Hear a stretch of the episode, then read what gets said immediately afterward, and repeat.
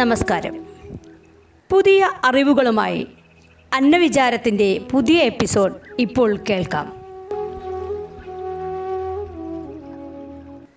പരിസ്ഥിതി യോഗാദിനാചരണങ്ങളിലൂടെ പരിസരത്തെയും മനസ്സിനെയും ശരീരത്തെയും നമ്മൾ ശുദ്ധീകരിച്ചു.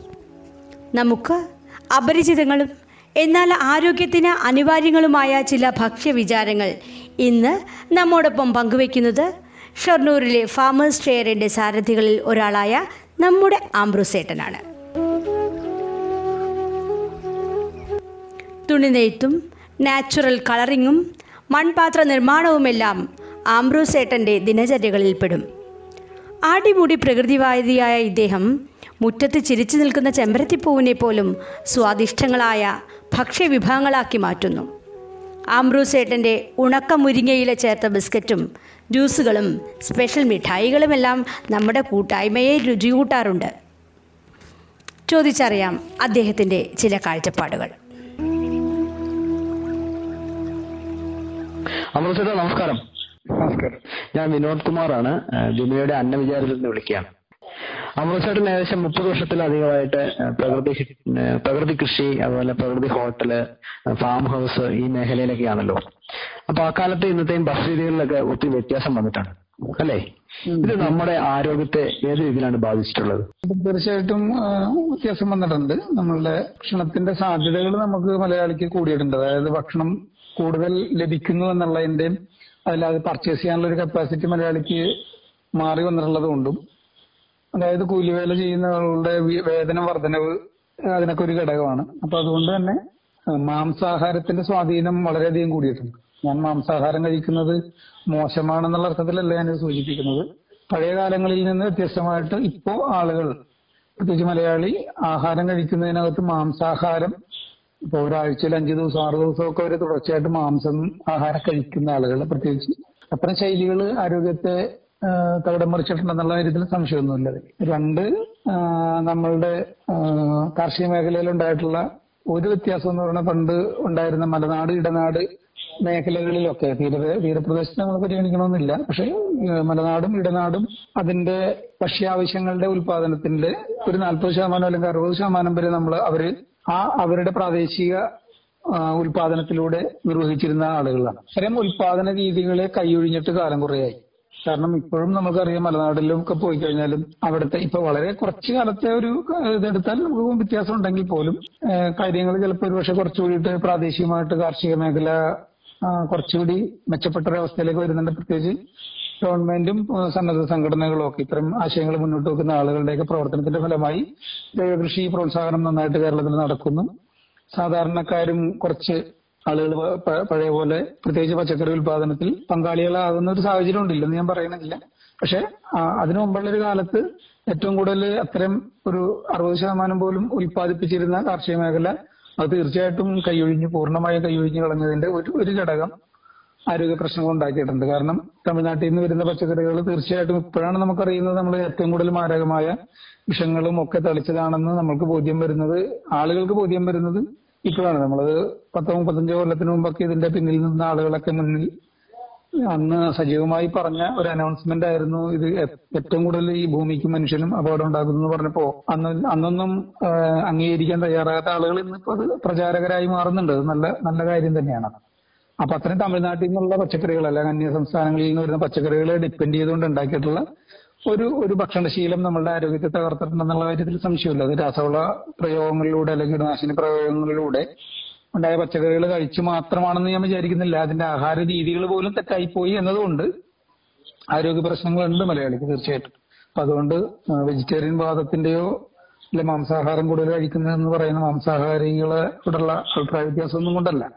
അപ്പൊ നമ്മളുടെ ശീലങ്ങൾ വളരെ വളരെ വളരെ മാറിയിട്ടുണ്ട്. മൂന്നാമത്തെ ഒരു കാര്യം എന്ന് പറയുന്നത് ബേക്കറി സ്വാധീനം വളരെയധികം കൂടിയിട്ടുണ്ട്.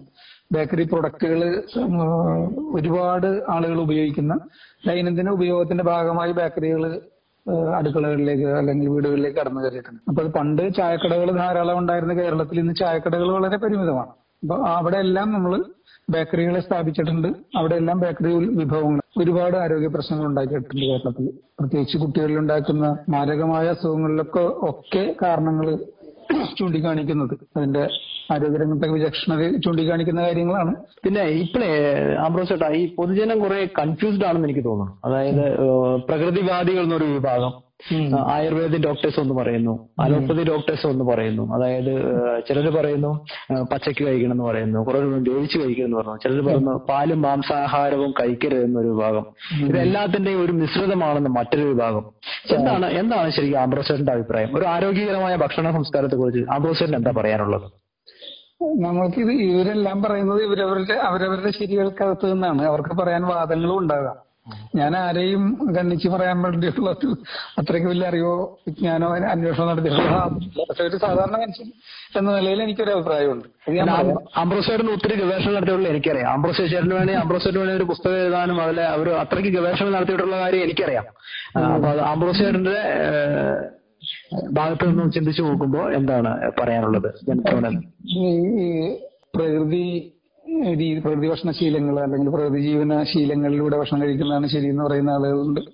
ആയുർവേദ തത്വത്തിന്റെ അല്ലെങ്കിൽ അതിന്റെ ആയുർവേദ വിചാരത്തിന്റെ ആ ആ രീതിയിൽ നിന്ന് ഭക്ഷണത്തെ സമീപിക്കുന്ന ആളുകളുണ്ട്. അലോപ്പതിയുടെ അല്ലെങ്കിൽ ഒരു ഒരു മനുഷ്യൻ എന്നുള്ള നിലയിൽ ഞാൻ ആലോചിക്കുന്ന എപ്പോഴും ഞാൻ തിരുവൽപ്പാട് രാജന്തിരിപ്പാടായിട്ട് അദ്ദേഹമായിട്ട് ഞങ്ങൾ സംസാരിക്കുമ്പോൾ എനിക്ക് കിട്ടിയ ഒരു ഒരു നല്ലൊരു നിലപാടെന്ന് പറഞ്ഞാൽ അദ്ദേഹം പറഞ്ഞു അച്ചാറ് എന്ന് പറയുന്നത് തൊട്ട് കഴിക്കാനുള്ളതാണ് തൊട്ട് കൂട്ടാനുള്ളതാണ്. അപ്പൊ അച്ചാറ് കറിയായിട്ട് ഉപയോഗിക്കുക എന്ന് പറയുന്നത് അപകടം ഉണ്ടാക്കുന്നു അത് തിരിച്ചറിഞ്ഞാൽ നമുക്ക് അച്ചാർ നമുക്ക് തൊട്ടുകൂട്ടാം നമ്മുടെ ഇലത്തുമ്പിൽ നമ്മുടെ പാത്രത്തിന്റെ തലക്കിൽ ഒരല്പം അച്ചാർ വിളമ്പുന്നതുകൊണ്ട് ആരോഗ്യ പ്രശ്നങ്ങൾ മുഴുവൻ അത് കാരണമാണെന്ന് പറയേണ്ട ആവശ്യമില്ല. എന്നതുപോലെ നമ്മളിപ്പോ ഓരോരുത്തരും ഓരോ രീതികൾ ഇപ്പൊ നമ്മൾക്ക് അങ്ങനെ ജീവിക്കാം. വേവിക്കാതെ കഴിച്ചാൽ ജീവൻ നിലനിൽക്കാതെ എന്നിരിക്കുന്നില്ല.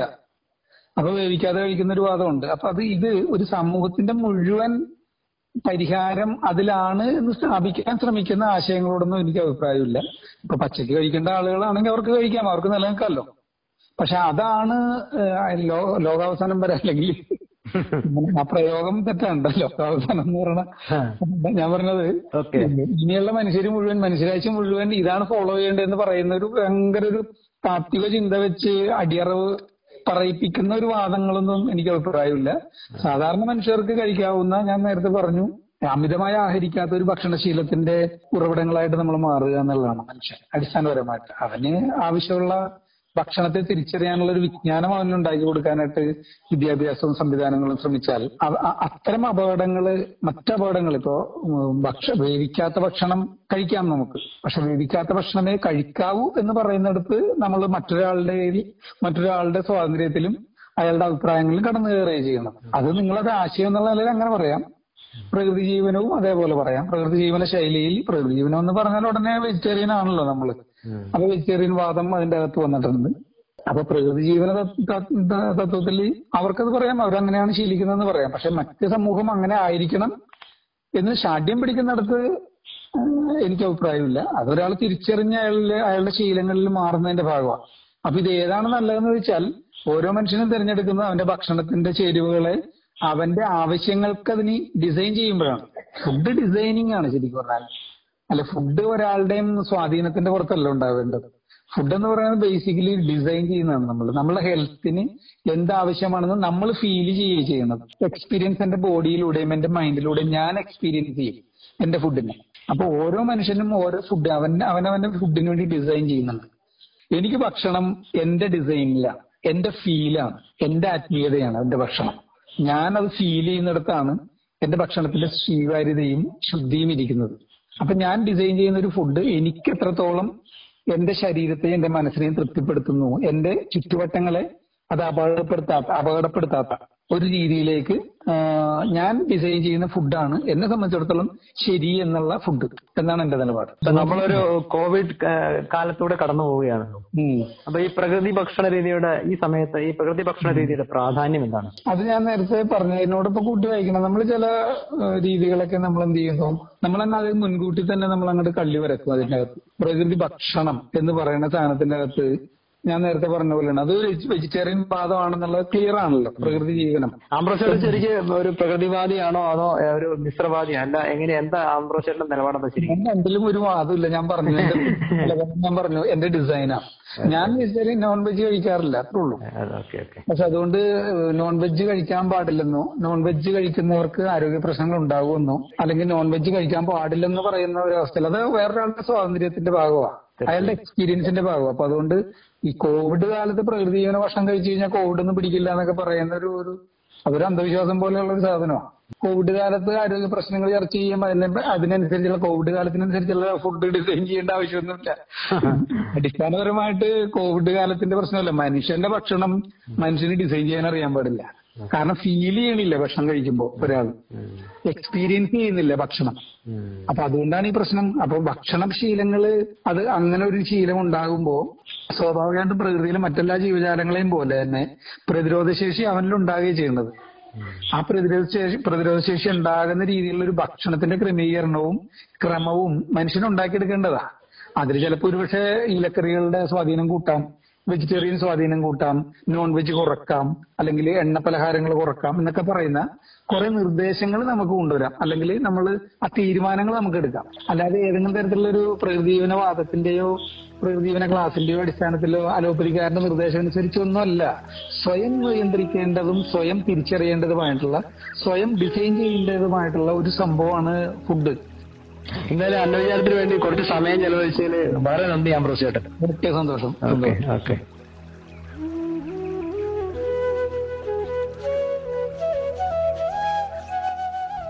ചേന എന്ന് കേൾക്കുമ്പോഴേ ചൊറിച്ചിൽ തുടങ്ങും ചിലർക്ക്. അത് കാട്ടുചേനയാണെങ്കിലോ? പിന്നെ പറയാനുമില്ല. പേടിക്കേണ്ട കൂട്ടരെ കാട്ടുചേന കൊണ്ട് ഓലനുണ്ടാക്കി നമ്മെ കൊതിപ്പിക്കാൻ ഇതാ നന്ദാദാസ് റെഡിയാണ്. ഇനി രുചിപ്പെരുമ.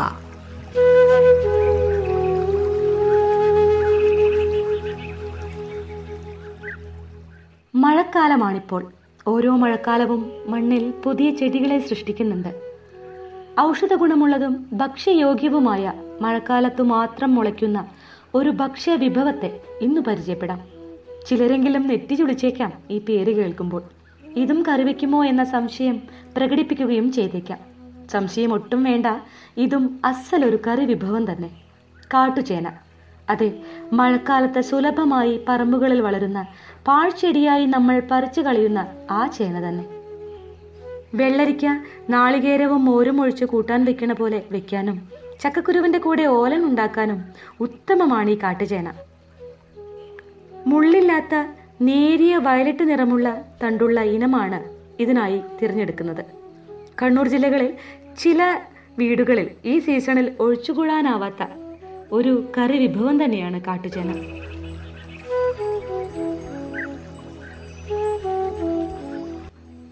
അവിടെ പ്രധാനമായും വെക്കുന്ന കാട്ടുചേനയും ചക്കക്കുരുവും കൊണ്ടുള്ള ഓലനെ കുറിച്ച് പറയാം.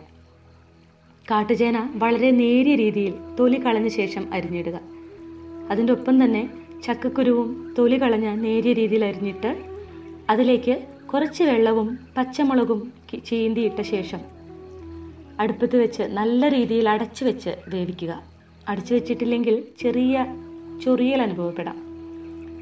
അതുകൊണ്ട് തന്നെ അടച്ചു വെച്ച് നല്ല രീതിയിൽ വെന്ത ശേഷം ഇറക്കി വെച്ച് അതിലേക്ക് കടുക് ചുവന്ന മുളക് കറിവേപ്പില വെളുത്തുള്ളി എന്നിവ വെളിച്ചെണ്ണയിൽ വറുത്തിടുക.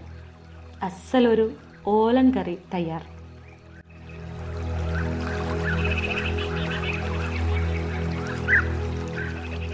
പ്രിയമുള്ളവരെ നമ്മുടെ മുറ്റത്ത് വിരിഞ്ഞ് കൊഴിഞ്ഞു പോകുന്ന ചെമ്പരത്തിയും പാഴ്ചെടിയെന്ന് നമ്മൾ അരിഞ്ഞു തള്ളുന്ന കാട്ടുചേനയുമൊക്കെ രുചികരങ്ങളും ആരോഗ്യദായകങ്ങളുമാണെന്ന് ബോധ്യപ്പെട്ടല്ലോ.